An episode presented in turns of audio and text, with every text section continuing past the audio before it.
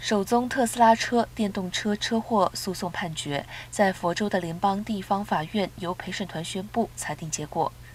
由于驾驶人宣布要求拆除限速器，造成了两人死亡，特斯拉只需负百分之一的责任，丧生的驾驶人应负九成责任，提告的驾驶人的父亲应该负百分之九责任。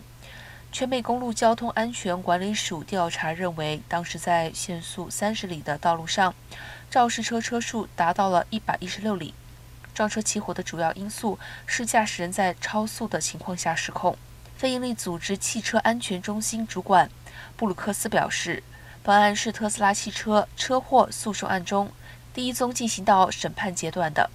其他案件的争论点大多和自动驾驶及全自动驾驶系统有关。